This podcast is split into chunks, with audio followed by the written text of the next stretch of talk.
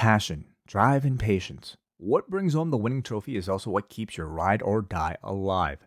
eBay Motors is everything you need to maintain your vehicle and level it up to peak performance. From superchargers, roof racks, exhaust kits, LED lights, and more, whether you're into speed, power, or style, eBay Motors has you covered.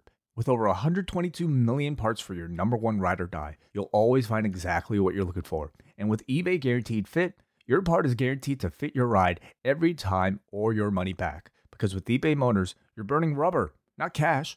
With all the parts you need at the prices you want, it's easy to turn your car into the MVP and bring home that win. Keep your ride or die alive at ebaymotors.com. Eligible items only, exclusions apply. Rewind the dynamite from the post wrestling site. AEW, lighting up the fuse. Sit back and enjoy the bubbly. As we hear from John and Wai Ting. Where we're going, we don't need roads. And if the buck stops here, this thing might blow. Everything you hear are opinions of the show. And if you don't like it, go to the forums and let them know. Hello, everybody, and we are live with Rewind to Dynamite here on this Tuesday night edition of the show. I am John Pollock, joined as always by Wai Ting, where we are going to be going through tonight's edition of Dynamite that is going to largely center on the last 10 minutes of the show, which unfortunately saw a premature ending to the main event between Jon Moxley and Hangman Page, where Hangman Page took a pretty hard lariat and just like inside out lariat and came down at like an awkward angle, but in watching it back, it's really hard to get a, a sense of um, what exactly uh, occurred. But um, you know, you could see like he was just laying there, uh, motionless, making the signal to Paul Turner, who you could just see alert uh, Doc Sampson at ringside, who is in there checking on him, and it becomes evident very quickly that this is not. Um, this is not some kind of a of an idea for a finish. This is in fact um, an injury that has been sustained, and the match is waved off.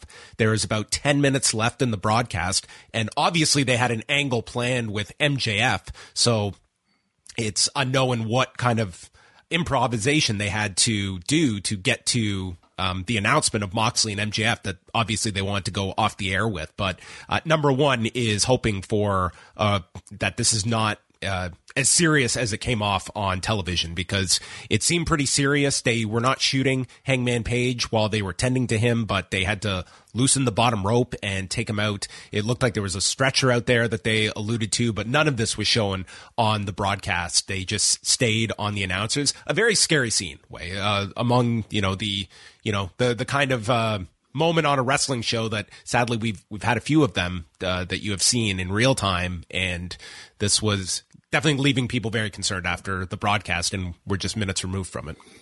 Yeah, absolutely. Um, we are recording this like minutes after the show ends. So I'm hoping by the time most people listen to this, there is something a bit more definitive about it because what we're kind of left with right now with, with, you know, how that injury might have looked and, and just the abrupt ending of the match it it could be anything from you know something like a separated shoulder to something you know involving the spine. We we don't really know enough information at this point in time. Um, so I'm hoping we get that, and I'm certainly hoping that you know it is something that's not serious. Um, but you know, your immediate first thought goes goes to the worst. Unfortunately, like when it comes to you know injuries involving like the the, the top, uh, the upper part part of the body, and um, God, it would be just incredibly tragic. So, um, I, I certainly hope he's okay. And, uh, you know, they, they of course had to, you know, scramble to try to come up with a, a way to conclude the show that they intended to with, with the MJF thing. And, um, you know, we'll, we'll talk about it creatively, of course, but of course, uh, beyond anything fictitious, we're, we're hoping, um, the participant, uh, injured here is okay.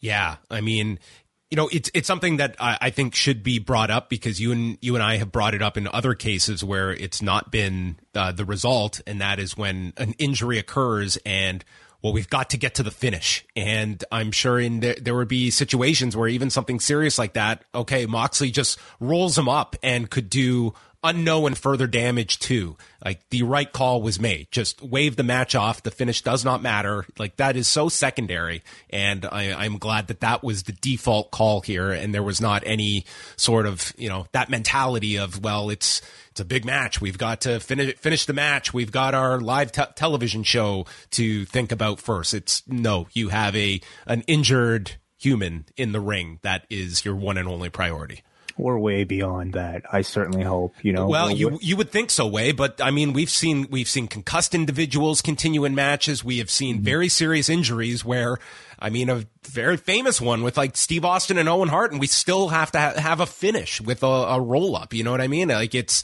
um, I and granted that's that's an older reference, but it's that mentality still exists where you get to the finish of a match at all costs. I'm very glad that that did not uh, appear to enter anyone's mind here you will get no complaint from any member of the audience for this match stopping when it did. In fact, I think you'll you'll you'll probably see more praise than anything. Um, we are all well aware about you know this being what you know wrestling be a fictitious scripted program, and um, a man's health is is far more important than any sort of entertainment that a scripted program can pro- provide. So this should be the norm, and I'm I'm glad to see that it was tonight. So this this injury only occurred about you know un, under 25 minutes ago. So we are in, we are unlikely to have a, any kind of update uh, unless one comes down over the next hour uh, that we are discussing this. But we'll obviously be monitoring that and um, keep it locked on the website. Of course, if there are uh, any updates to come out, we are wishing the best for Hangman Page. It was uh, very unfortunate, and and hopefully uh, we we have good news at the end of this story. So we'll move on from that and uh, just talk about uh, a couple of the news items from today before we will talk about Dynamite itself on Tuesday, uh, which did avoid any issues from the uh, the baseball game, which ended at about 7:10 p.m. So there was uh, plenty of time before Dynamite. I don't know if it will play any kind of factor on Dynamite. I mean, there was the theory that you you could have this large audience that has just watched the baseball game, but you know, with 50 minutes between Dynamite, I, I don't know if it'll have any any big impact. Um, any impact at all really on on Dynamite. It's more so the Dynamite audience finding the show a night earlier. Uh, but AEW had some big news to release on Tuesday, and that is a contract extension for Chris Jericho, who has now signed a three year extension through the end of 2025. The deal he was on uh, prior to this one uh, was going to expire right at the beginning of 2024. So he has signed on. Uh, this will go through the end of 2025 uh, when Chris will be 55 years old by that time. And I think that this it it really does tell you the I think very much the same mentality of Jon Moxley that the idea of Jericho riding out his contract and having that lingering doubt for a year of will he stay, will he go? Uh, Jericho did not want to have any of that, even though that might have been best for his uh, bargaining position. Like he wanted to uh, sign on for more more time. He's also going to be taking on uh, additional roles with the company as a creative advisor and producer. So adding that, similar to the the Jon Moxley. Uh, duties on his contract as well. So it's it's more so just notable the fact that, that Jericho for for many talents like looking at, at that time frame you know you ride out your deal and then you try to bid up your price. But he is he is staying put with AEW where you know he will be in his mid 50s by the time this deal is up. Does it prevent them from uh, being able to negotiate? Like if they were to if they signed on at, at, at this moment? Like um like does it prevent any sort of bargaining um you know with with um competitor I mean, when you're under contract, you're, I mean, that is, um, you know, it's uh, not to say it doesn't uh, happen, um, but it is is something that is, I guess, uh, discouraged. Uh, hmm, okay. When you are under contract, I, I mean, I, I, would just suspect that like he he uh, Chris Jericho is probably at least like doing what he can to you know negotiate the, the, the fair market value for somebody of his abilities, um, and yeah, it, it's AEW is a great place for him at the moment. Certainly, um, obviously he is of a much higher stock than he was when he um, initially left the WWE, but nonetheless, I, with the with the way that company is going, I don't necessarily see a role of a high, a similar caliber for Chris Jericho if he were to to, to enter.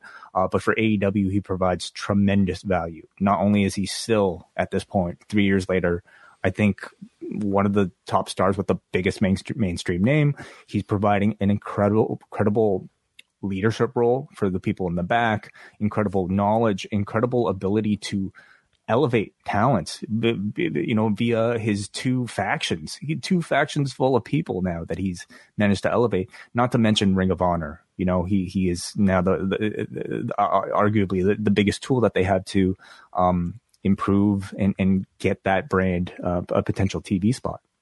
Well, and it's also the timing of it, you know, signing now versus, you know, when his deal w- was going to be up, which again was early 2024. By the time that period would occur, these new television contracts would be probably set by then. I mean, they wouldn't, uh, the current deals wouldn't have expired yet, but the new terms would have likely been negotiated. So you would be talking at a position where these companies would probably have more revenue than ever to go after talent. And I am sure a, you know, uh, snatching a Chris Jericho away from AEW, um, I'm sure WWE would put a very high price tag on, on that ability to take a Jericho away. And, um, who is to say where a, a Jericho will be at 55? I would, I would imagine this could very well be his last, um, regular performer contract um, at, at this Chris point. Jericho at 55 will be like most people at 35. I bet. You know, he he might even be in better shape at 55 than he is now. He like, could be. This is uh, you can argue like this might have been the best year for him to negotiate, just given his body of work and the incredible physical shape he seems to be in. Well, more than that, it it tells me that if you know when this company started and you had your EVPs in place, it seems with Tony Khan at present, his his main pillars are Jericho, Moxley, and Danielson. I think those are the three guys, and he has just inked two of them up, and he's got Danielson under, you know, he's year one of, uh, I believe, a three year deal. So he's got those three for multiple years uh, for um, you know, as kind of the, that core. And I, I, think he very much values them as, and that's very evident in the contracts. These are not just simply wrestler contracts. They come with uh, added responsibilities, like they are the leaders of this company uh, from Seems a wrestler like, standpoint. Yeah, in Jericho's case, I mean, you know, the role of producer and creative advisor. I, I, I wonder if it it simply formalizes roles that he probably has taken on informally anyway within sure. the company. Um, but you know, I it, it might. It's, it's also would be very interesting to note. It like does do these contracts constitute them as employees as, as well? Right. Given, right. given these these roles. Well, yeah. Do do we know like exactly what type of contract Jericho had even prior to to this one? You know, like did, did he have any further role beyond just being talent with AEW? Well, I mean, he was one right at the beginning who stated he did not want to be uh, an EVP or anything like mm-hmm. that. So, I mean, he had he had signed initially and then signed a, a, new deal. That was the one that took him to 2024. So, I, I, don't know necessarily if that entailed anything above and beyond the the first deal that that he signed. So, this would technically be deal number three he's signed with AEW. So, mm-hmm. it's it, you know it's a it's a very stable signing for AEW to be able to get a guy that. Listen, he I, I, think anyone that would be you know, uh, a value to WWE, but even more so uh, a big player to take away from AEW, you're in a very advantageous position. And Jericho and Moxley have now very much publicly stated their loyalty to this company when they could have played both sides and probably gotten incredible, incredible offers from WWE and are opting not to and extending their time with AEW. Like Moxley will be 40 by the time his deal is up. Jericho 55. Like they are committing for many, many years when, you know, the, the game for a lot of these guys, like the MJF is the, the opposite. It's, you know, short term deals and just drive up your, your, your bidding war, uh, between these two companies for, for your talents. Mm-hmm. So that is the Chris Jericho news. Um, Ring of Honor, um, a bit of news coming out of tonight's show. They announced that Final Battle is going to take place on Saturday, December 10th in Arlington, Texas. And it is going to be an afternoon show at 4 p.m. Eastern time, 3 p.m. Central. So they will uh, they noted on the broadcast that there is no college football that it will contend with. It will also avoid going head to head with the UFC pay per view that night. So uh, Ring of Honor will have the afternoon uh, to itself on pay per view. And Tony Khan did an interview with SI.com and in it uh, spoke about their plans here to have another pay per view this year and the hope of having a weekly show in 2023. So it looks like we are we are punting on a, a TV show until at least next year. I don't think anyone was expecting by the time it's October now that Ring of Honor would be launching on TV anytime soon. But uh, we will see. That's that's the great unknown is the television situation and. Um, you know, it, it, would seem like this final battle show, given that you would think Chris Jericho holds this title until at least then, um, could be the most successful Ring of Honor pay per view they've they've ever put on in the company's entire twenty year history. If you have the right matchup.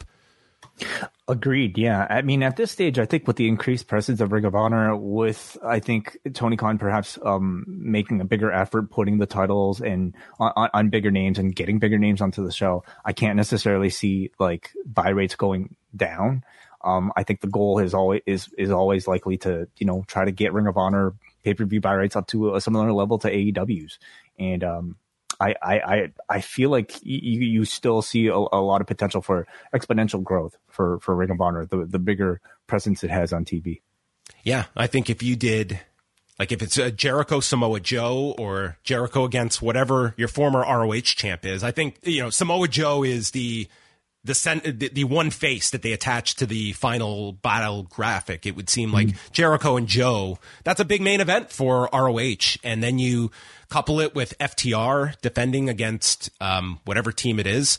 They could get a rematch with FTR and Aussie Open on that show. Did you get to see that over Ooh, the weekend? I have not. No, but that is a wonderful idea for a rematch. Yeah, that match was stellar.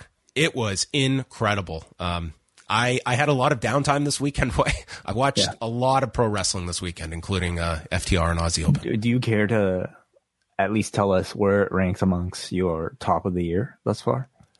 Um, I would put it among the top matches of the year, not just tag matches of the year. I I think when when it comes to FTR, it's the two Briscoes matches, the Young Bucks match that they had on TV, um, and this one. And I I don't, I don't want to be guilty of recency bias, but I think there's going to be a lot, a lot of support for this Aussie Open match as the best of all of them, and that's some very high praise because you can you can make arguments for all of these tag matches. I, I think those were four incredible, incredible tag matches that they have had this year, and others that you could mix in there, but those are the big four uh, that come to mind. I just thought this match was. Um, damn near perfect. Like it was really incredible. The closing sequence is just uh, perfection. It's about the best match you could well really the best match you could hope for on any card but especially on a show that is you know delayed by several weeks from airing on broadcast i mean talk, we, i didn't think we'd be talking about royal quest you know a couple weeks later but here we are and uh, will ospreay's uh, match recommendation he called it the best tag match he had ever seen so maybe that that went All a right. long way so he was he was ringside for it so he got a he got a front row seat for this match uh, let's uh, continue on here with. Uh, uh, we'll we'll talk quickly about this uh, article in the Wrap. They spoke to Paul Levesque about the whole campaign behind Bray Wyatt and bringing him back, and uh, going through like the success that they found with it. And they noted like the rating on September 23rd for SmackDown and Extreme Rules had a 30% increase in total viewership year over year and became the most watched Extreme Rules in history, uh, which is you know, basically we are comparing it to the last two years where it got onto Peacock, where now these shows are uh, like actually one year, one year uh, that they that Extreme Rules was on Peacock last year and then this year. So oh, that okay. would be the fairest comparison. So it beat the 2021 edition of Extreme Rules, right? I mean, that's the most fair comparison because, of course, it's going to be more watched on this platform than it was on the WWE Network or when it was yeah. a standalone pay per view. Um, but nonetheless, it, it, it was up this year, so that that is accurate, and I think everyone would agree this had a, a lot more interest this year than uh, Roman Reigns against uh, the Demon Finn Balor last year. So uh, Paul Levesque was quoted in this article as stating, "We asked ourselves how we could bring back Bray Wyatt in the most engaging way possible. So we created the White Rabbit Project, intended to lead our audience down this literal rabbit hole of content to help build anticipation for Wyatt's return at Extreme Rules on Peacock. It started with flickering lights in arenas and continued with the release of other Easter eggs like hidden QR codes within episodes of SmackDown and Raw that led viewers to more clues that kept them guessing and tuning in each week. It culminated in what we believe was a massive payoff for our fans and for WWE. And they stated that the so, the creative strategy paid off in terms of social engagement too. Running against the Major League Baseball playoffs, Extreme Rules was Saturday's most social program on October the 10th, while the the event generated 2.7 million social media interactions in air. Okay, wow, it makes it so so much less cool when when you're describing it as Yeah, like, tell us about this content play. social interactions and yeah, all these things. But no, hey, listen, I mean, like I, I think he's right to be incredibly proud of this. You know, um, again, we asked the question of like whether or not a campaign like, like this would have occurred under Vince McMahon. How involved we know this this Rob Fee obviously you know is uh, seems to be somebody who's been credited with a lot of the um, um, ideas. Of course, uh, I'm sure along with Wyndham Rotunda for this, but you know like how much of, of uh, involvement was tr- did Paul Levesque had have himself. Um, and, and how hands on with was he with with it all? Um, I think it, it, it, you know, it rightfully tells you that um, they see great success in it, and perhaps it's something that they'll be looking to replicate in similar fashion for other stars as they arrive. I will say, like you know, coming off of it on Monday, I I just or sorry, I should say even like last Friday and especially now Monday, like I don't I don't know if like mm, much of the um sort of feeling and tone we had in in the presentation of this white rabbit stuff i don't know if if if a lot of that was felt like it was continued um in bray wyatt's return like just with the way they they're so explicit with with everything now. Um yeah i don't know but but um again follow up is everything yeah and, and we'll see how well they can carry along this sort of like mystery you know because i certainly don't necessarily don't feel like they're doing it with uh miz and Dexter Lumis and uh the, the new White Rabbit is what's the secret that Miz has that Dexter Lumis is trying to get. Yeah, and as an add-on to our SmackDown ratings discussion last night was the fact that uh, Brandon Thurston got the quarters, and while the number overall was largely unchanged from the week before, the final quarter did see a big growth for Bray Wyatt. So his his quarter hour did do very well um, in comparison. So that is uh, that that does show uh, there there was interest for that that last quarter with Bray Wyatt. And the last note is Raw from Monday night a million eight hundred four thousand viewers, 0.50 in the 18 to 49 demo. So, um, they were only down 1% in viewership. They were down 10% in 18 to 49. Uh, that was coming off the season premiere last week, but this was still their second best number against the NFL this season. Um, just um, a, a, larger drop off in the third hour. They fell uh, 17% in viewers, 18 and a half in 18 to 49 throughout the show. So it was obviously um, teasing that Miz Dexter Lumis match. It scared many people off of the third hour. They were not sticking around for Elias. They were not sticking around for the U.S. title match. They're like Miz and Lumis, third hour. I'm out of here. So that that was it. So they were going against uh, the Monday Night Football game that did about uh, 12 million viewers or so, and uh, they actually had lesser competition because with the Yankees Guardians game getting rained out, um, that was less competition on their plate on Monday night. So with the the rain delay, it it probably helped draw. What about Bachelor in Paradise, John? How did Bachelor in. Paradise do? Was it uh, was it a five hour uh, gauntlet on on Monday? It night? was not five hours. I think I think these shows are like two hours, but I mean, it, it seems to it, two uh, did- hours. Yeah, uh, it did not top the night. That was Telemundo or Telemundo. It looks like, but um, as far as English speaking champ or this. Univision, I should say, Univision topped the night. But um, This is a, this is a rare network show that SmackDown actually does higher than uh, Bachelor in Paradise. wow, okay, So that, there you have All right. it. Well, um, did, did have you watched? Oh, I have, yeah. I, I mean, it's difficult to find time, of course, to catch up these days. You know, they do like two hours Mondays and Tuesdays. Of course. Like, it's the only thing that like competes in terms of wrestling, um, in, in terms of content time. Yeah. Could you imagine a product? Yes, having uh, multiple hours, multiple nights a week. I mean, imagine if they had a. Sh- imagine they did three hours on Monday night, two hours on Tuesday night, and then they did another two hours on Friday. Oh, it's nights. coming, I'm sure. Yeah. It's it's it's all there. All right, so uh, that is all the latest uh, ratings notes, and we will we will have a, a report up on Wednesday with uh, the Tuesday night tussle between NXT and AEW. You're calling it the Tuesday night tussle? Yes. All right. Yeah, I don't know if that one's going to stick. Should, should should I tw- should I tweet out the uh, the results and just just for old time's sake to for for the replies? You mean the NXT results Both. I'll just put them both back to back. or the One ratings? You mean the, you mean and the, NXT? Yeah.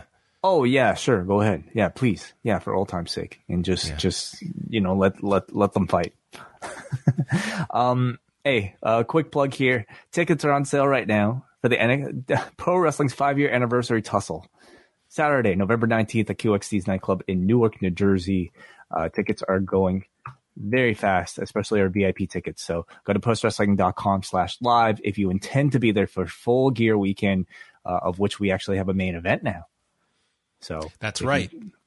yeah. You can you can come for the uh, the warm up, uh, which will be myself and Wai Ting. So we're going to be doing a uh, a live ask away in person, uh, taking your questions, and then uh, Braden and, and Davey they are cooking up a show that they will be uh, warming up the crowd with, and many of the uh, the post wrestling family will be in attendance on November nineteenth, including Brandon Thurston, W H Park, even our man Neil, coming all the way in an airplane.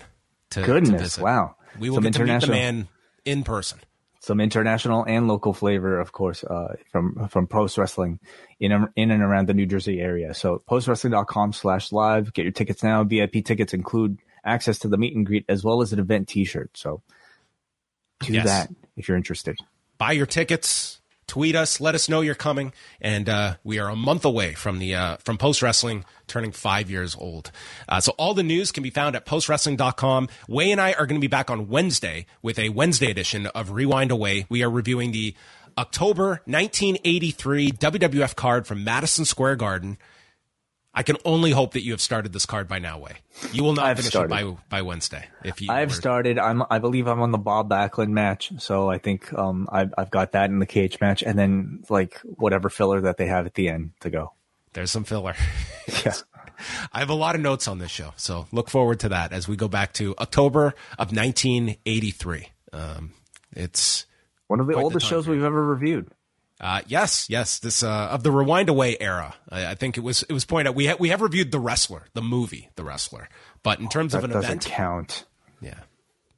This is the oldest event that we have reviewed, so I'm looking forward to that. It's uh, you you have not watched the cage match yet.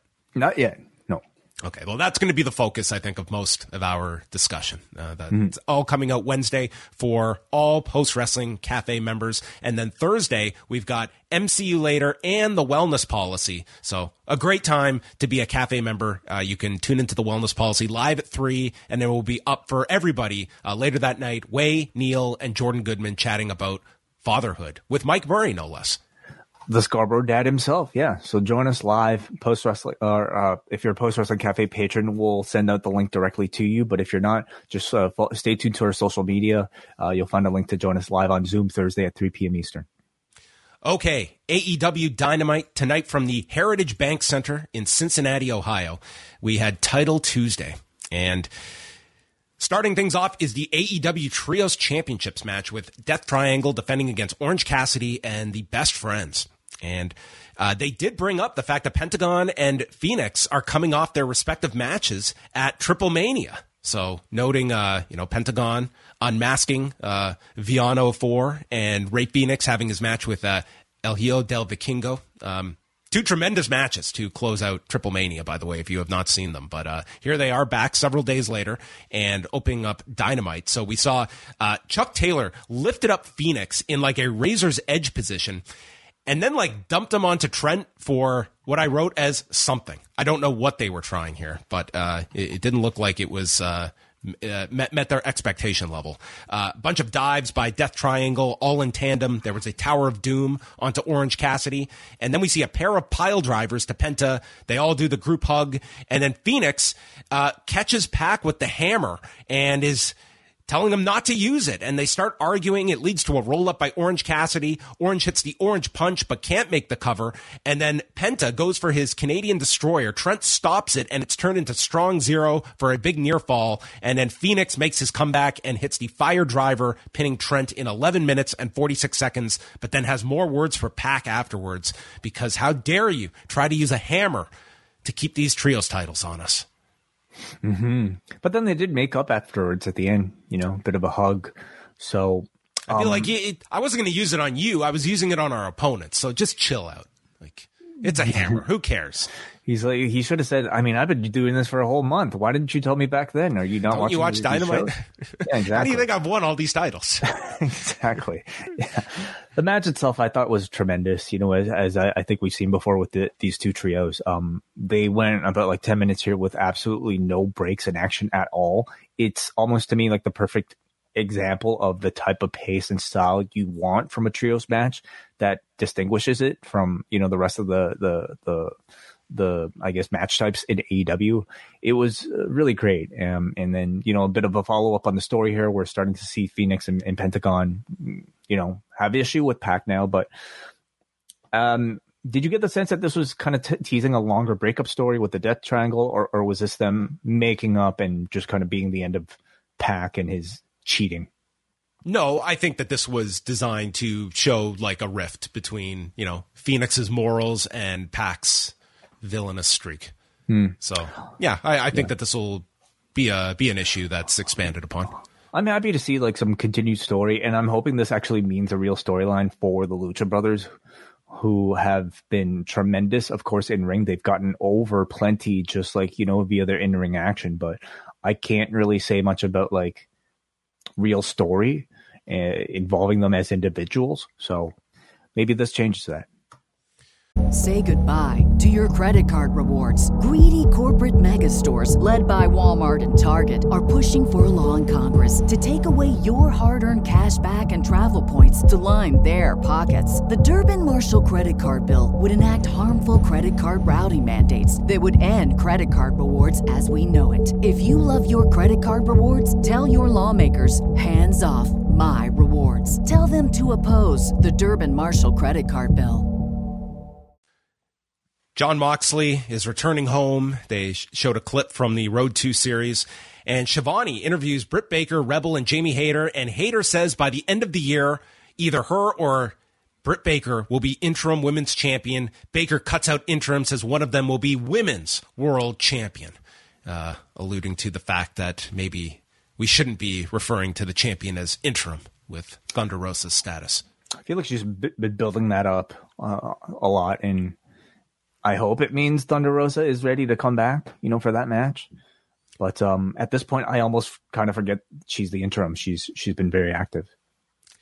And that took us to Toni Storm and Hikaru Shida for the interim women's championship. Um, the audience was chanting for both as they shake hands to start and there's a hip attack sending Shida off the apron to the floor. Shida hit a Rana and flying knee, followed that with a missile drop kick and then a Meteora. Storm comes back, release German into her hip attack, and then Shida misses the knee, bridging German by Storm for a two count before hitting Storm Zero and retains the title in eight minutes and 42 seconds. A, a very nice, like hard hitting match between these mm-hmm. two. You had the two baby faces, but that wasn't a negative with this crowd that seemed to go back and forth between both. And um, and also an earlier than usual uh, women's match. This was like 20 minutes into the show.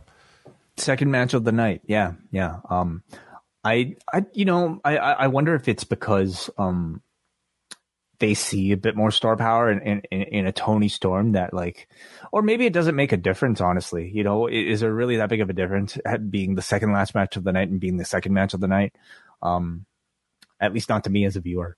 You know, I think Storm has been a fantastic champion thus far. She's been incredibly consistent in the ring, getting great matches out of seemingly everybody on the roster. Like you mentioned, John, you know, instituting a very hard hitting style that everybody uh, in the in the division seems to be more than willing to you know take part in.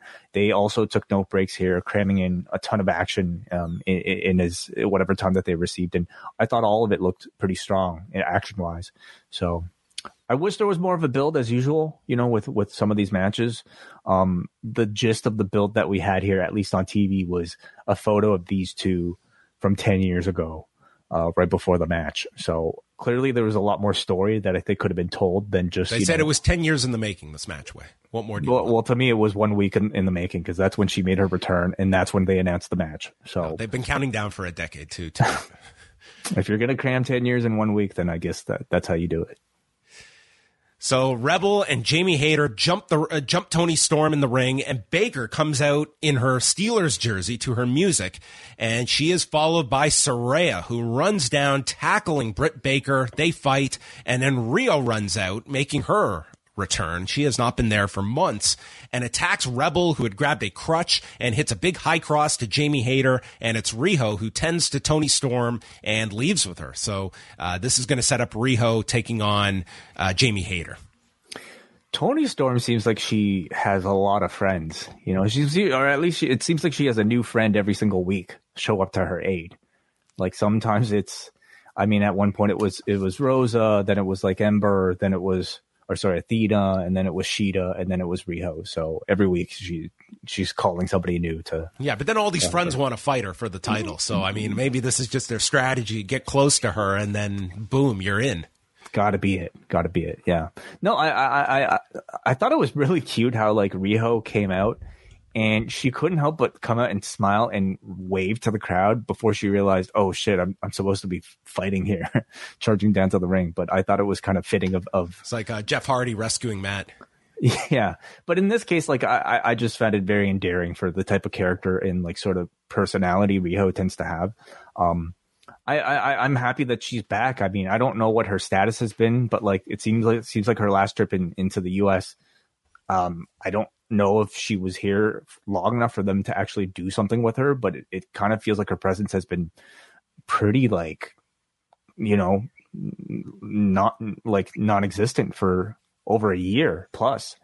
So I'm I'm happy to see her in the mix. I think the women's division is in a pretty healthy spot right now. You know, like because I think Toni Storm has been doing so well. So I'm happy to see Riho in the mix with like you know really high caliber of talent that they have right now. So yeah, Wardlow Wai's favorite tag team name, responded to the Kingdom and said they can fight us two on two or one on one. You can pick the title. So this is going to be the easiest title shots ever granted in AEW. These two just walk in and they they have their their their choice. can take us on in a tag match or you can go for one of our titles. I mean, some nice options on the table here. I mean, when you have a lot of titles, it's you know and I, so, so are we officially putting to bed this like ranking system now? No updates on it for you know quite a while now. It, I, it, I, think I, it's it doesn't matter. I think it's asleep. It's not dead, but it's asleep. It's asleep. How how would they possibly bring it back at this point? You know, they'll have to make up for a lot of. I guess maybe at the new year they'll just like restart. Maybe. I think yeah. it's gone. Like it was a great idea. It was novel for the time, and maybe even worked out to help. But at this point, it's just kind of more work than it probably needs to be. Yeah, it, uh, I think it created unnecessary headaches in certain parts. I think it sometimes it got like un, unfair criticism. I I liked like the concept of it, but I think people it was it was also an easy crutch to poke holes into. So I, I kind of mm-hmm. see them, you know, just slowly they don't phasing it. it. out. You're right. It it doesn't affect the show one iota, to be mm-hmm. quite honest. Renee Paquette spoke with FTR and asked when they're going to expand their tag title collection since they're the number one contenders for the AEW belts. And they mention uh, Dralistico and Dragon Lee, who are now the, the contenders for the AAA tag titles after Saturday. But their ultimate goal is the AEW tag titles. So Swerve and Keith Lee walk in and they believe they deserve the next shot. And Keith Lee agrees with Swerve. So Dax proposes that next week in Virginia, they have a match to determine the number one contenders. So it will be FTR against Swerve Strickland and Keith Lee, which was a tag match that has never entered my mind, but I'm very intrigued by for next Wednesday. Uh, they, they should have a hell of a match.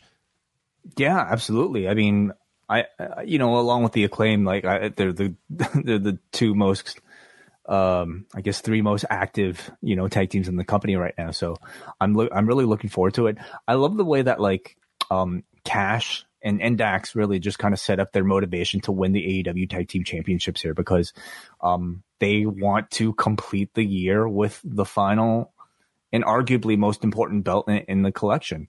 And it's almost like um, you know, you figure somebody would be happy enough like winning, you know, three tag team championships, but it's almost like if you're you sometimes become so successful, if you don't get that last thing, it'll make it even worse, you know, than than not having any belts at all. It's like, you know, you ever play like McDonald's uh, Monopoly, which is like out right sure. now. you like, you know, they they when I used to do this as a kid, I used to play McDonald's Monopoly and like you would be able to collect all the stickers and they would just leave one like per row, like completely tough to get. Like like one per row.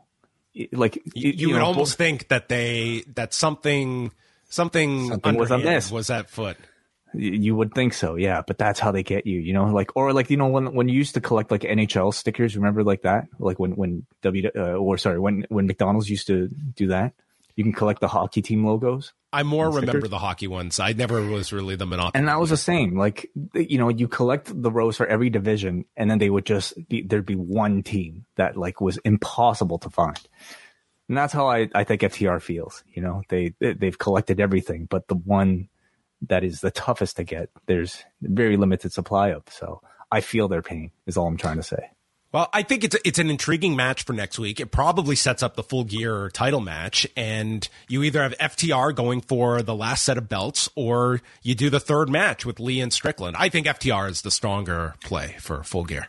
It's a it's a, it's a far more intriguing number one contenders match than the title match that's actually taken place. Um, for the for the titles versus trademark uh, match on Friday. I mean, um, yeah, I, I, I, I think FTR at this point like probably should be getting a proper uh, pay per view match.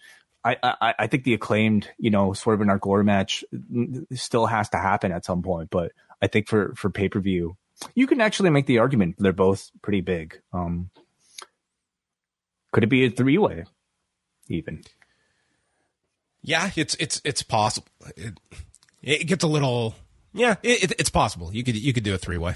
They do love yeah. to get as many of their guys onto paper. Just because, like, uh, they might they might just want a proper heel team, but at least in, actually in AEW that doesn't matter so much. Marvez interviewed Jay Lethal, who was with Darby Allin. They agreed to no physicality, and then Jay Lethal challenges Darby to a rematch after losing two weeks ago. Darby says, "I'm just going to keep beating you and beating you." So Dutt calls him a trash panda, and they insult Darby and then they beat the hell out of him. So they went against the gentleman's agreement of no physicality, which I guess is not legally mm-hmm. binding in AEW. No, you got to get uh, one of the lawyers, you know, Mark Sterling or something on it to to be official, I guess. Well, they not only beat the hell out of Darby, but then they closed a garage door on him, and then Lethal applied a figure four with the man trapped underneath the garage door. Yeah, so he really can't escape. So that will be a future match at a at a later date. Trash panda. They called him. He called him a, like a raccoon. Isn't that what a trash panda is? Well, when he said that, I immediately thought that like David Finlay was going to appear from somewhere and like destroy Darby. Uh, oh, hey, he's in Japan right now. Well, speaking of which, I mean, they, Lethal said, or Dutt said, a personal friend let them know that uh, what Darby's weakness is. So, who, who's the personal friend? Who are they alluding to? Were they um, alluding to anybody? I, I, don't know. How many personal friends does he have on this on this roster? It's like it's Sting. Uh, it doesn't have to be on the roster. Okay, well, maybe he can go elsewhere then. I don't know. Someone in the Pacific Northwest. Yeah, I, am not sure if there was like a, an attempt to set up a mystery uh, uh, here or not, but I, I, just caught the line. Then the big segment was uh, Tony Schiavone in the in the ring with William Regal, and immediately MJF interrupts and comes out. And MJF takes off the ring. He says he is not here to fight, while Regal is all ready to throw down with his brass knuckles on. And MJF, we are ready for another chapter in the man's very complicated origin story. He is assembling a comic book in his AEW run. and this is a this comic is its own book, volume. autobiography.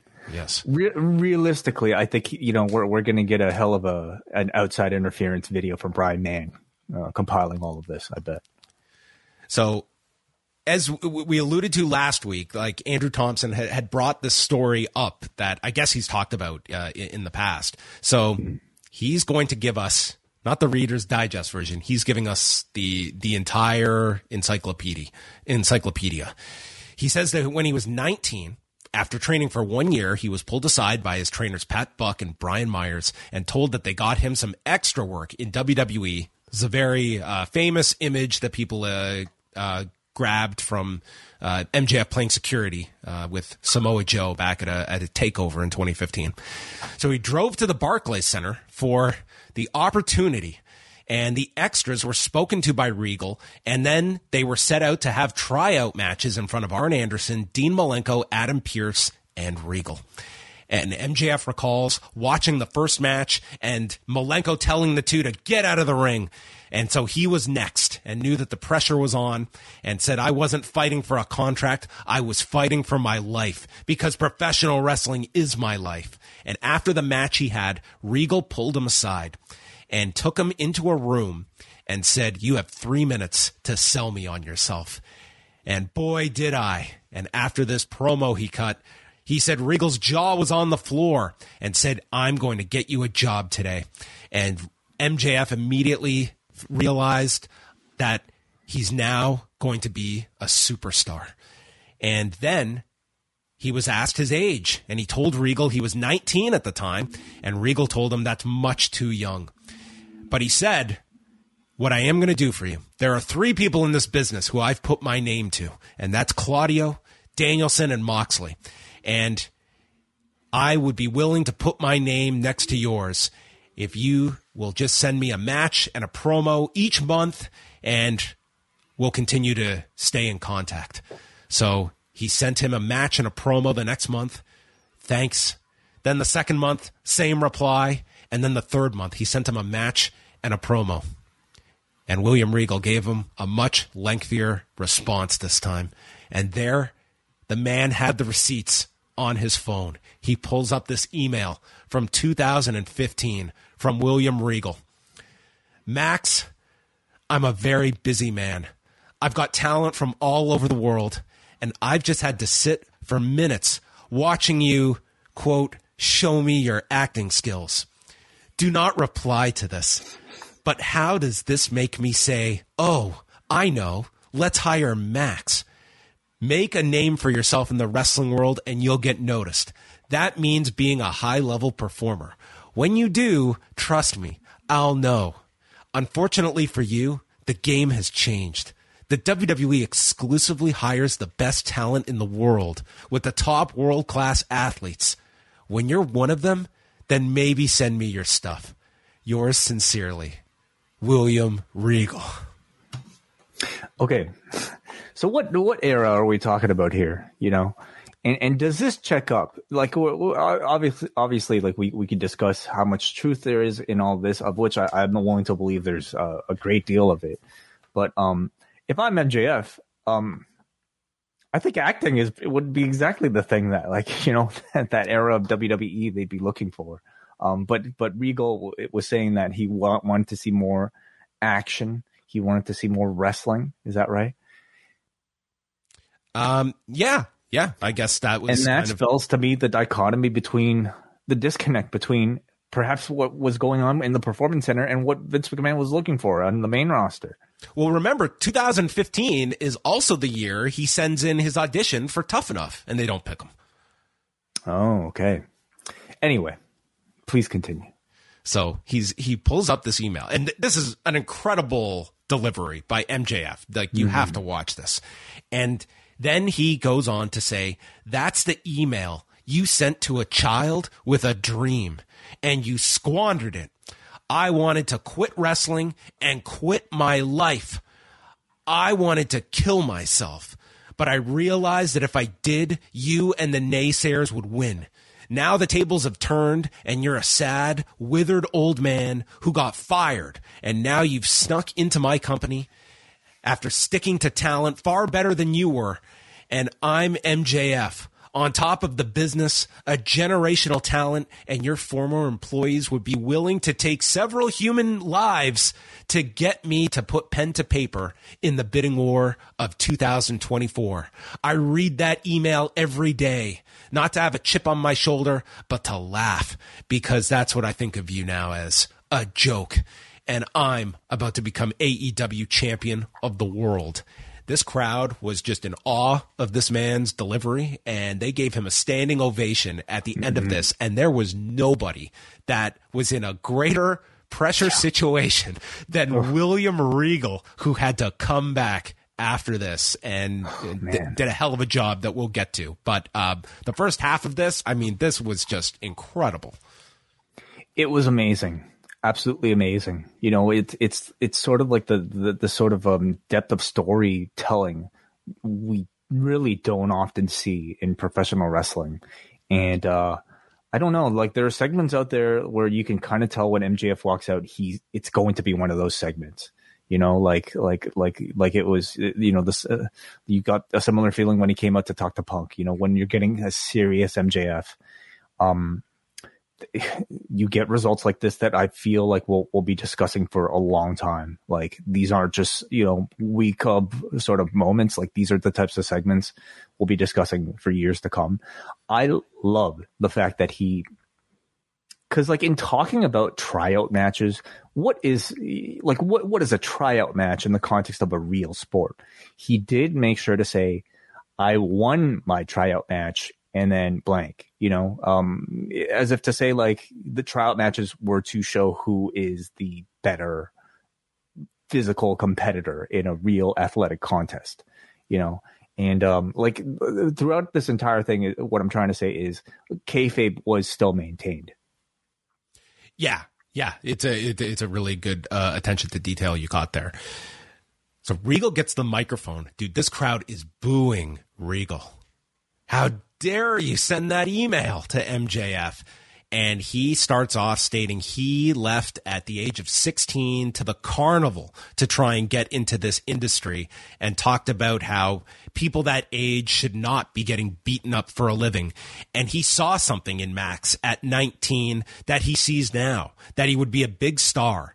I wanted to light a fire under you.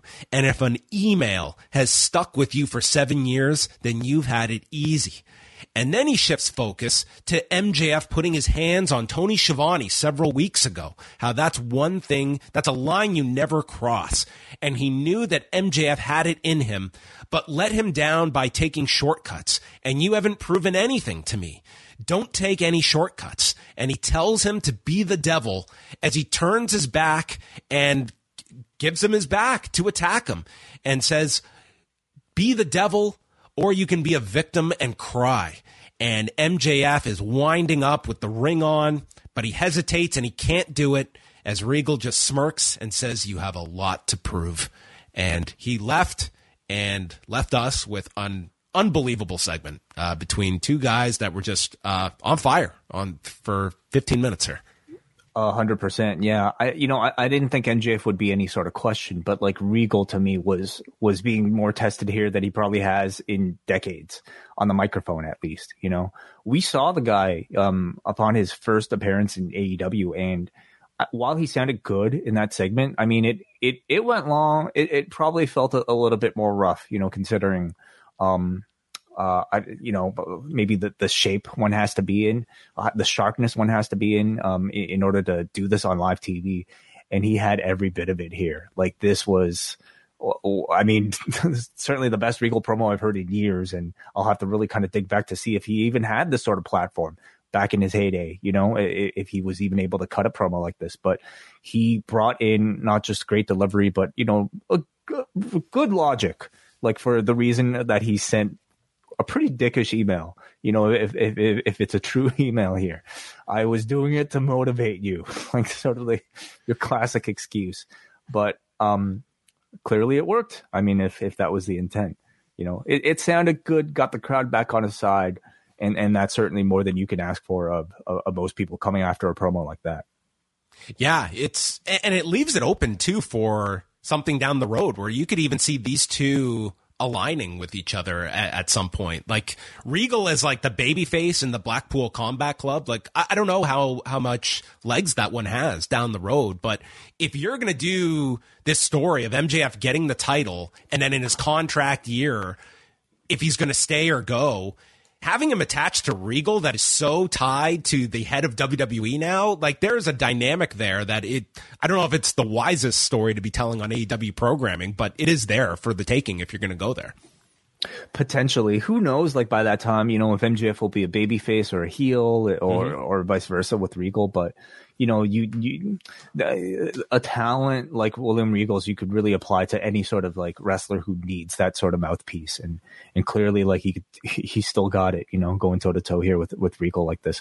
So so what do you see for MJF here? You know, this was obviously like motivation to set up for him doing the noble thing and not uh, cashing in at an opportunistic time, and, and instead uh, doing a predetermined cash in later on. Um, do you think that's where the, the, the baby face teasing ends, or are we going to continue with this like further MJF potential babyface turn? Yeah, it it it does feel like they are going to go into this match with sort of that that that in between for for MJF here. So, I mean, how how it culminates in the story, I mean, it, it could all be a um, device that he goes and you know that this could certainly set up the the title win, and then he's you know does something despicable that keeps him in, in the in the heel role for for a while. But th- I think it's it's going to be constantly battling the, this crowd that wants to be behind this guy. So maybe you just sort of sense where the crowds are going in the lead up to this and, and sort of plan accordingly anytime like he comes out and says like the type of real story like he did tonight, you know, he's going to get the crowd on his side. If anything, like just because of the talent that I think is required in a performance of in telling a story like that, but also because the the, the context like leaves you incredibly sympathetic for for somebody like him. He needs to though like act upon that sort of anger and rage in a way that is despicable and, and that it, you know it, it, like in a way that you can't cheer for. So I think this was a good way of getting him to agree to challenging Moxley at at a at, on a certain date rather than cashing in. Um, but he's going to have to do something nefarious, I think, you know, um, to, to get, he's always to me going to be better as a heel. Um, and, and if there's a time where that's simply not working, then maybe you turn him babyface. But for now, I, I, I imagine he'll continue to, you know, flirt with with the idea of turning, especially as he leads up to threatening to leave AEW for WWE. A must see segment from Wednesday night for sure, uh, or sorry, from Tuesday night. Renee interviewed the acclaimed, and they are going to take on the varsity athletes this Friday. And oh, Char- I can't believe they're going with that name. Yes, I mean, I like it, has got to be a like. Is there is there any reason? Like, are they going to eventually have another match with the Varsity Blondes. Because if not, and they're just going to keep that name, just for, I think it's such a bad name. Well, I I don't know. We've heard nothing from the Varsity Blondes to protest this. So um, it's titles versus trademarks on Friday, and they are going to stomp Shark Mark in the nuts. That's the promise. Shark Mark. Yeah, that's what they called him. Shark Mark. What, what's well, what's so bad about being a shark? It's not an endearing term. So, uh, and it rhymes. So he, shark's not endearing. Shark's like you know king of the the ocean. Uh, well, they're they're predators. What's so what? What's wrong with that? They're out for blood. okay. I'm way more excited about the number one contenders match next week than this this match. The title titles versus trademarks. Yeah. yeah. Renee did her sit down with Danielson and Yuta. Uh, Renee asks Danielson, uh, How did you feel about losing to Chris Jericho last week? Uh, not great. He had high hopes for Daniel Garcia. He could surpass what he's done from a technical wrestling standout. He could be the best wrestler we've ever seen. And Yuta's just shaking his head, smiling. And Renee follows up on this response. Yuta says, How could you be surprised at what Garcia did? Me and Claudio could have seen it a mile away. His video says Dragon Slayer on it and he thought it meant something when he bled for the Blackpool Combat Club. I shouldn't have met my hero because it obviously means nothing to you. So Daniel's other child uh, was uh, not not happy here. How do you manage, how, like, John? You tell me. You know, as a father of two, how do you manage, like, you know, giving equal attention to both of your children when you, you know, when you're trying to praise one, but not the other? Yeah, I guess. Um, yeah, uh, if if one of them ends up uh, wanting to be a sports entertainer over a pro wrestler, that's just a divide you you need to accept. Yeah.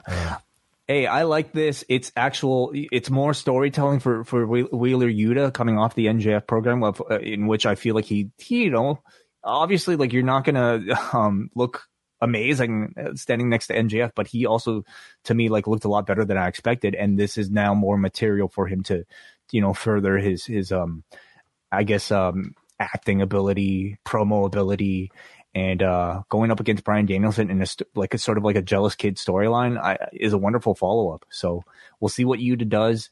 Um, I think as a match, I think it'll be tremendous. So, what did you think of uh, Renee like doing this sort of like sit down interview stuff? Um, it, it's fine. Um, you know, it didn't stand out in a big way on on the show, but I think she should be utilized for more of these. I think they need to be doing more of these. I think the segment would have been more effective if it if it had like another minute or two. Like it just felt very rushed and fit into the show. Like this was all of like 90 seconds. Um, yeah. It's kind of hard to get the, you know, the the impact of what a sit down interview should accomplish. I feel that way with like even the video packages. You know, sometimes they're so fleeting that like it, it it's it they're almost just kind of pretty pictures.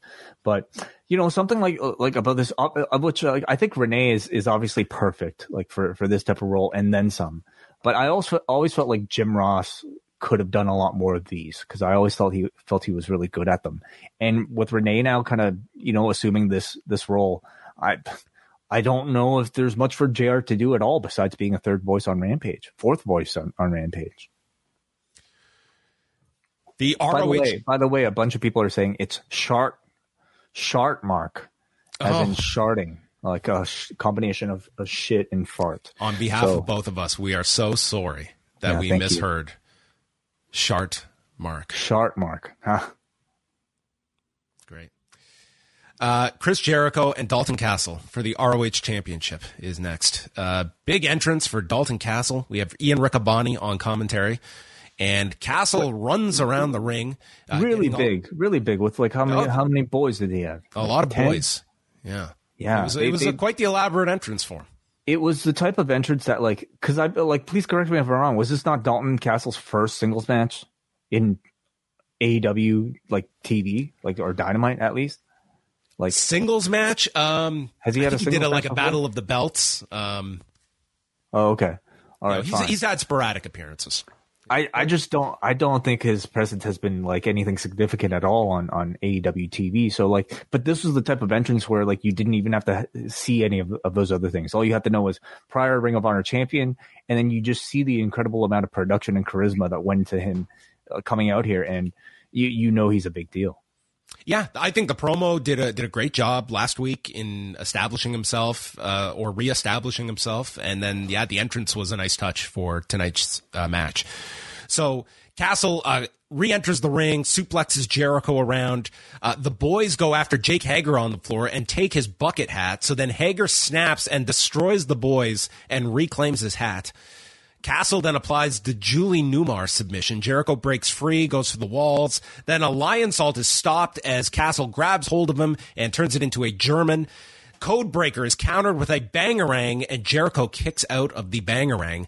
And then Castle spins, Jericho ducks, and he lands the Judas effect in 12 minutes and 27 seconds. And they point out that Jericho did not cheat to win the match. He won. He fair. did not. Yeah. Uh, I guess if you don't count like all the uh, Jake Hager stuff on the outside, um, Hager also. I mean, you had four guys like on top of him. I mean, you're True. you're allowed to wreak havoc yeah. once it's four on one. Hager also introduced this this thing where like so he's been wearing the bucket hat, and they, they took the boys took his hat off, and that's what got him to get really angry as he destroyed all of them and as he screams, "Don't touch my hat." it's really funny. I Has like anyone it. ever like ripped your your your hat off your head? Like, oh, it's, it's the worst. It's the it's embarrassing. Yeah, like my hat, my hair's all fucked up. You know. Yeah, it's terrible. Like it's a real slight. Yeah. Somebody grabbed my elf hat. Remember that? And you nearly put an, put a man to sleep. I bangaranged him almost. yeah. Hot match. Um, fun and memorable in terms of charisma. Like Castle immediately got over, you know, um, and, uh, he's, this was a great outing for him, I thought. Jericho says that ROH champions are out, ring announcers out, even commentators. And the Jericho Appreciation Society, they take Ian Riccaboni from the broadcast area and they're going to put Ian Riccaboni out. When Jerry Lynn comes out and rips the ROH belt away from Jericho, he stands up to him and Jericho attacks Jerry Lynn, lifts him up, and delivers the world's safest pile driver to Jerry Lynn on top of the belt, uh, as they note that Lynn had reconstructive neck surgery. And this man has not had a match in like nine years. I. I No, there's no match. This was the spot. This was I would think like this should be it. Like this is maybe their way of just you know it's a it's a check mark next to Jerry Lynn's name that they did a spot because I I don't think you want to push it with a match with this. Oh, man. I don't think so. I, I and I don't think they need to. Like, I'm surprised they went with the t- Tombstone pile driver. Even you know, for, for he was very very careful putting him. Yeah, down. like yeah, it, it yeah. tells me like they yeah I think this is the most Jerry Lynn is going to be doing. But you know, like I mean, a, a, a, a Judas effect, I think would have would have would have sufficed. But but still, they they wanted to claim he you know another notch on the belt in, in ROH champions that he he's taken out. So. Um, I, I thought the the entire segment was was really strong b- b- b- between the Riccaboni tease and and this Jerry Lynn thing.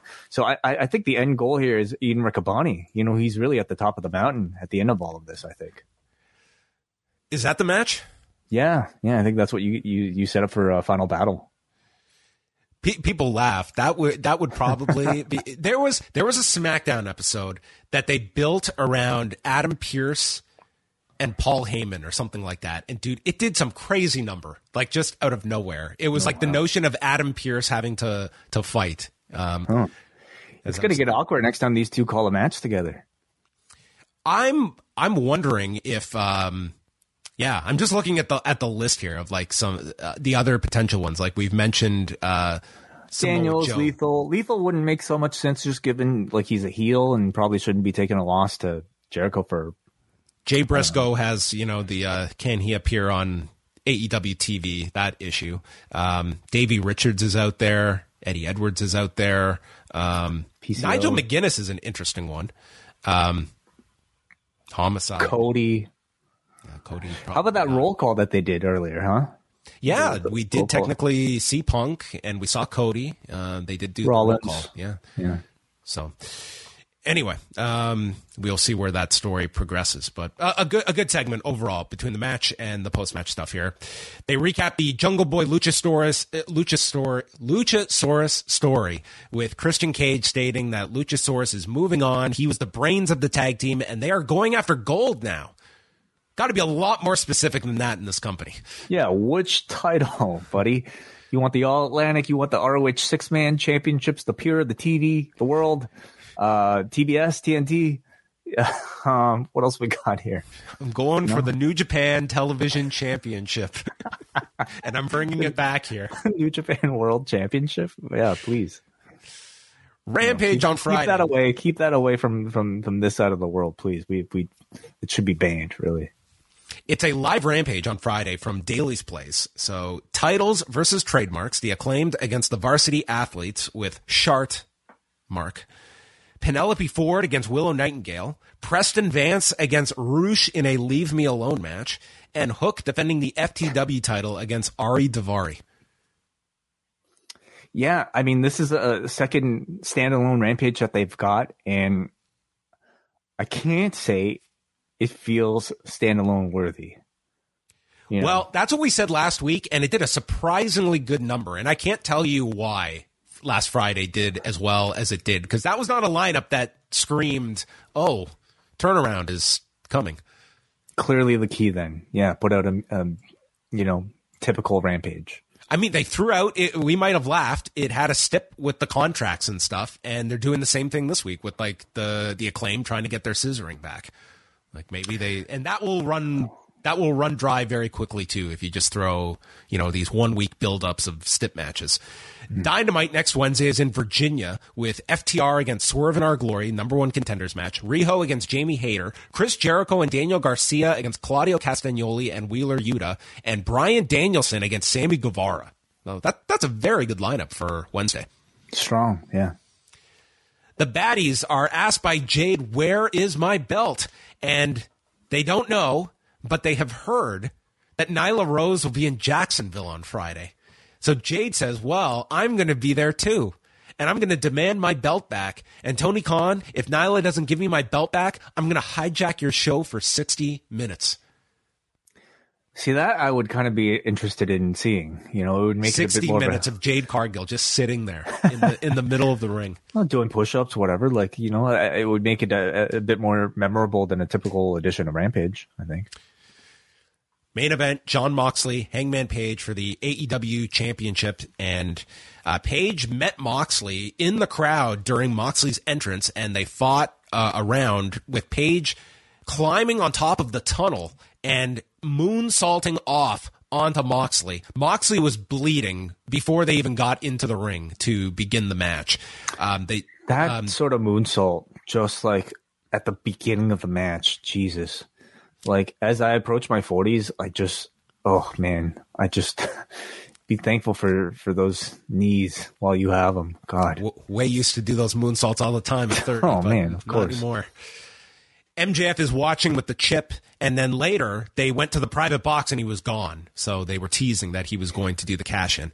Um, Regal is on commentary. He's worried about the blood loss for Moxley. There was a dead eye onto the edge of the apron, and then it's Page with the fallaway slam off the top, and this is where they. Um, it's Page who hits his big lariat, and then Moxley with his version that ultimately ends the match at 11 minutes and 55 seconds again, they would not show Page on camera. They just went to the announcers who were just trying to um, just hold things together for the final 10 minutes of the show. And they noted the stretcher coming out. They went over the lineups. And then Moxley just had to get onto the microphone. And he said that he hopes and prays that Page has a full recovery and can do what he loves. And mentioning his child, it's a dangerous game. You have to have the guts to play it. And he heard about someone that's been talking shit and calls out MJF. So MJF comes out with Bryce Remsburg and he has the chip and he's about to start when he rolls to the floor and hands the chip to Regal and grabs the microphone stating he wants people to know he's a man when he cashes in and he wants Moxley to be at 110% and have no excuses when he beats him so that there's no question of who is better. And he is cashing in at full gear and for the first time in my miserable life, I'm going to earn it. And it ends with Moxley cutting a promo on him, which was just censored to death by TBS. Um, I'm fine with them censoring language, but they have got to have a smoother uh, edit for the the language where instead of just the uh, like amplified crowd noise, it just my ears are ringing from this. right? Yeah, um, yeah. Bleeping, I, I, I tend to prefer, but Just beep. That's fine. It's like it sounds way more effective that way.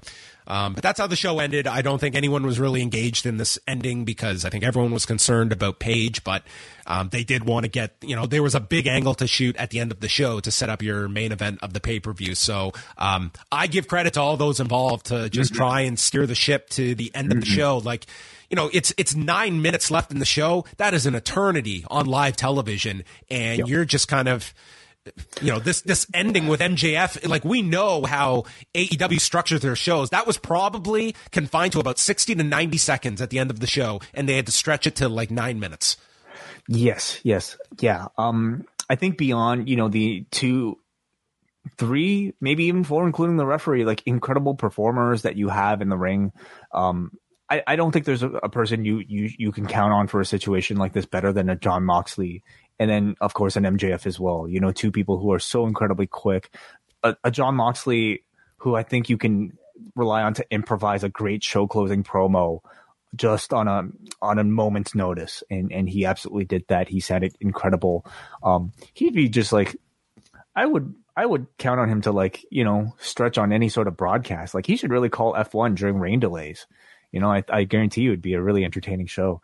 Um but I, I also felt like the way they got here, just with all the build that they did with the Regal and MJF segment earlier, um, to this point where MJF, the chicken shit heel, can you know logically, understandably decide not to cash in this money in the bank type of stipulation and instead going the uh, route of uh, choosing a, a, predetermined match. I thought that was all incredibly well done.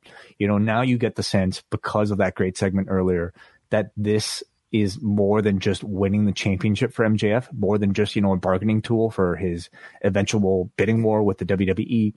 It's his way to prove his self worth to himself, to William Regal, and it's a way to almost like kind of atone for this thing that's been, you know, like a, a sticking point for for him in his life that almost, you know, admittedly he says uh, drove him to want to kill himself like at one point in his life.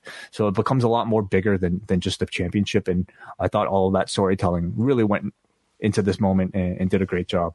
So I, I, think everybody did really well improvising here, and or at least like the people that were called upon to improvise did a great job. And of course, we all hope that Hangman Page is okay after this. Yeah, obviously it's it's too early to you know have any you know real update on Hangman Page. A lot of tweets from talents just uh, hoping for the best uh, for for Page. So uh, a very very unfortunate moment uh, on on Tuesday night's broadcast, and that's going to overshadow everything else on the show. But I would say uh, overall it was it, it was a very good episode of the show up until the injury at the end.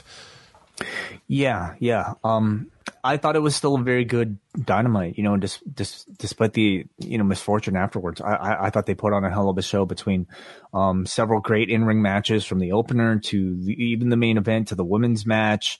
Um, a promo segment like you got between MJF and William Regal is like, you don't get those too often, you know, in, in watching professional wrestling.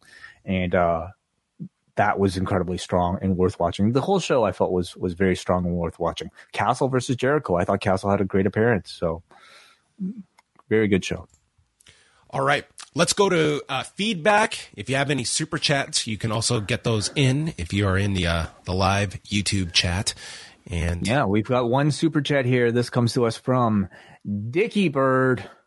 Dicky Bird sends a super chat just to say, Hope you are feeling better, John. What's what's the update on John Pollock? How are you doing? Um, I, I am doing uh, better today. It was um, the worst of it. I think was the like Saturday through yesterday. I was definitely struggling by the end of uh, yesterday's show. It's just uh, a, a lot of fatigue. Um, you know, coughing fits. Uh, just um, like my energy has just been zapped. But t- t- today just felt bad. I actually like got out of the house today and went for a walk. So that mm. was the hmm. first time I had been out in like three days. So that was good. That's so good. I, am I'm, I'm hoping to uh, to test in the next day or so, and hopefully I'm through the uh, the worst of it. But I appreciate the uh, the kind message. How have you been passing the time outside of work? Oh, dude, I've um. I've watched some movies. Like I've I've, I've been Ooh. locked down in my basement all all week long. I watched uh, Clerks three tonight, the third one. It just came out the verdict? Um, I I always step in it when I say these things, so I'll I'll talk about it in a few years. you can talk about whether or not you like the the movie. he he said it was really good. Now I'm gonna go into the movie with the inability to think that it might not be good because he said it was good. See, and now, now I know it's good. Now you're really stepping in it by making fun of the mocking the the people who complain about spoilers. Very nice opening with My Chemical Romance. It's a uh, it, it's it's it's a totally different vibe than than the second film. But uh, okay, I'll leave it at. That. You that. recommend it? Can you say that? Yes, I totally recommend it. Yeah. Okay, there you go. If you're a Kevin Smith fan, it's a you. It's one though. Sometimes there are. Uh, I don't think this will ruin anything, but sometimes there's like volumes in a series where I will say a positive is the fact that, you know, you can watch this one as a fan or you can just watch it on its own and enjoy it for what, as it is. This one, you 1000% need to watch the first two to truly get the third one and get the most out of it because you're going to not receive so many of the things in the in the third one if you have not seen the first two. So that would certainly be a recommendation. Appreciate it. Gotcha. Yeah, all right, let's go to forum.postwrestling.com. Do you want us to st- do you want to start off, John, with Senior uh, Crest? Yes. Uh, I love AEW. This episode ruled. I hope the Hangman thing isn't serious. I thought it was part of the show. That was not part of the show. Storm and Shida was real good, and it was refreshing to see Tony roll out a good match. Overall, great show. Thank you so much for that piece of feedback. Let's go to Cody from Maine, who says, I genuinely view this as an all time great dynamite. Ring work, mic work, the hype packages, everything just clicked. But for now, all that is secondary. Hoping that by the end of your review, positive news comes in regarding Hangman. Hopefully, AEW learned from past mistakes and handled this appropriately. Uh, so, no news. Not entirely sure what he's referring to of AEW learning from past mistakes. Um, but no update. Uh, we go next to Steve, who writes The real main event of this show was MJF and William Regal on the mic. Amazing showing for both men.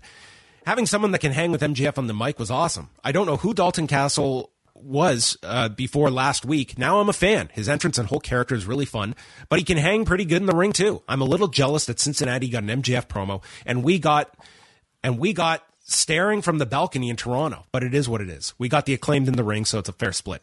Great show. Ours was better. Great meeting the post wrestling crew last week. P.S. I wrote this before the end of the show. Really hope Hangman is okay. That seemed pretty scary. That's Steve from Cambridge. Uh, Yes. Did you think it was a better- our meet and greet? did you think it was a better show last week?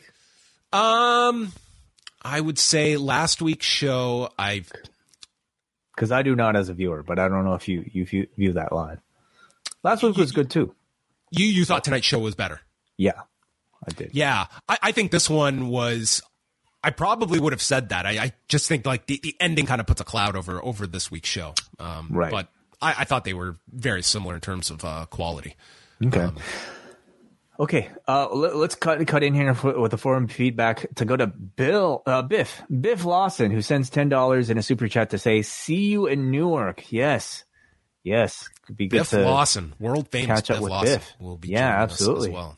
So there, Hell you yeah. can join Biff and all other listeners too. Saturday, November nineteenth, QXT's nightclub, minutes away from Moxley versus MJF later that night. We can get all Thank your you, Yes, absolutely. Thank you, Biff, for the support and the excuse for us to uh, remind the audience one more time uh, about that show. Okay, let's go to. Uh, oh, you're up next. Uh, let's go to Benjamin, who says, I started the show off trying to think of a clever joke about Baron Corbin's ring gear yesterday. Now, all I'm thinking, like we all are, is that Hangman Page is okay. Godspeed, Adam Page. Kate from Montreal. On track to be one of the best episodes of Dynamite all year, but clearly it ended as a stark reminder of how incredibly dangerous this business is. Hearing Taz and the other commentators so rattled was unnerving in the extreme. Really hope that Hangman is okay. Yeah, that I always um, feel terrible when the broadcasters are in that spot. It's uh, very, very difficult in in the moment to have to be there, and you understand what's happening. You're seeing it in front of you, and you've got to just keep the ship going. It's live television. It's a very difficult uh, position for those broadcasters to be in. We got a Muggin who says the main event had a scary, abrupt end with Hangman getting knocked out. Mox and Friedman, oh, sorry, uh, yeah, this is me. Yeah, Mox and Friedman made lemonade out of lemon and put all eyes towards full gear. Made lemonade out of the lemon. Um. Yeah. Wow. Okay. All the best to Hangman Page, and I hope he has a safe and speedy recovery. Speaking of MJF, he and Regal had one hell of a promo exchange that added even more layers to Friedman's loudmouth bravado. Uh, FTR is finally going to get a straight up tag match on Dynamite for the first time in months, and Jericho continues to piss all over what ROH stands for. Uh, who's going to be the final boss in Jericho's run? He says. I mean, Samoa Joe seems like the obvious pick unless they go somewhere else. Um, you know, For a pay per view caliber match, I, I I think that that seems like the biggest name you can go to. yeah, if you've crossed like like Danielson would have been an option, but you've you've done that. So I, I think that Joe Several would be times. The, the the natural to go to. And the last piece of feedback is Saeed from Vancouver. Hell of a show. Riho back is wonderful to see. Really hope Hangman is okay. Report from people there that he gave a thumbs up on his way out. Also, NXT ended with Theory coming out and flashing his briefcase, taking it as they don't want Roman to lose the title. So will they have him cash in on NXT? Yeah, we should note that oh between God. between WWE, AEW, and now Impact with Bully Ray, they are all doing their version of the cash in. Hey man, it's a wonderful um, dramatic storytelling device, so I don't really blame them. Um, Yeah, it depends how, how well they can do it. Uh, the idea of Theory possibly cashing in on the NXT championship instead of uh, the WWE, I, I mean, good for them for trying to tease it. I suppose it's possible if you don't want to make Theory look silly, but I think he looks silly just going for the NXT championship. Wait, didn't Paul say it's it's the developmental brand? Why would the main roster guy go for the developmental brand title? Exactly. Like, is he going to take a pay cut as well to to get back on the NXT roster?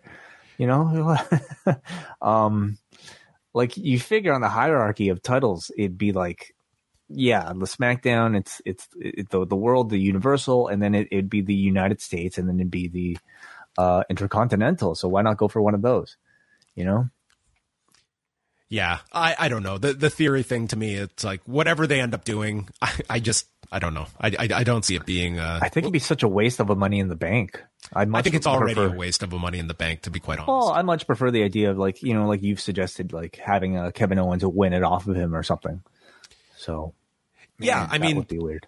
They they could certainly put it on someone that they are actually going to, you know, have as a viable challenger, and I just don't see Austin Theory as anywhere near there. So him challenging Bron Breakker is fine with me.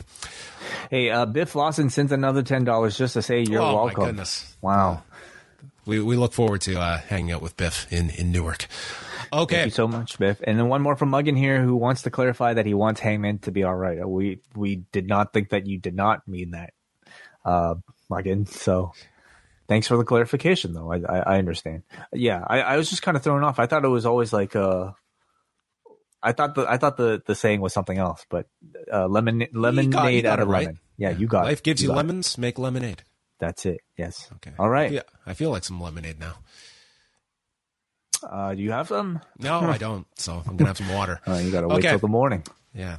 Wednesday, up next is going to be out. Braden and Davey will have a review of NXT. They're also going to go through their thoughts on Dynamite. Um, hoping that we have uh, good news about Hangman Page uh, on Wednesday. Uh, but thank thank you to everyone for tuning in for the special Tuesday night edition of Rewind to Dynamite. We'll be dropping Rewind Away, covering WWF at Madison Square Garden from October 1983, Wednesday evening at postwrestlingcafe.com. Uh, cafe shows this week as well. MCU later on Thursday. Rewind to SmackDown on Friday. And then this Saturday, we will have a Halloween Havoc post show with Braden Herrington and Andrew Thompson and a UFC 280 post show with myself and Eric Marcotte going live Saturday night at 8 p.m. Eastern Time. Wai, who have you got? Charles Oliveira or Islam Makhachev? Um, yeah. Is it too early in the week to ask you a prediction? You know what? No, I, I'm waiting for the weigh-ins. Yeah, ask me later. because Charles Oliveira missed weight in his last fight. So that's a very smart uh, prognostication to have ahead of time. Exactly. Okay, that is it. Thank you for tuning in, and that concludes Rewind to Dynamite.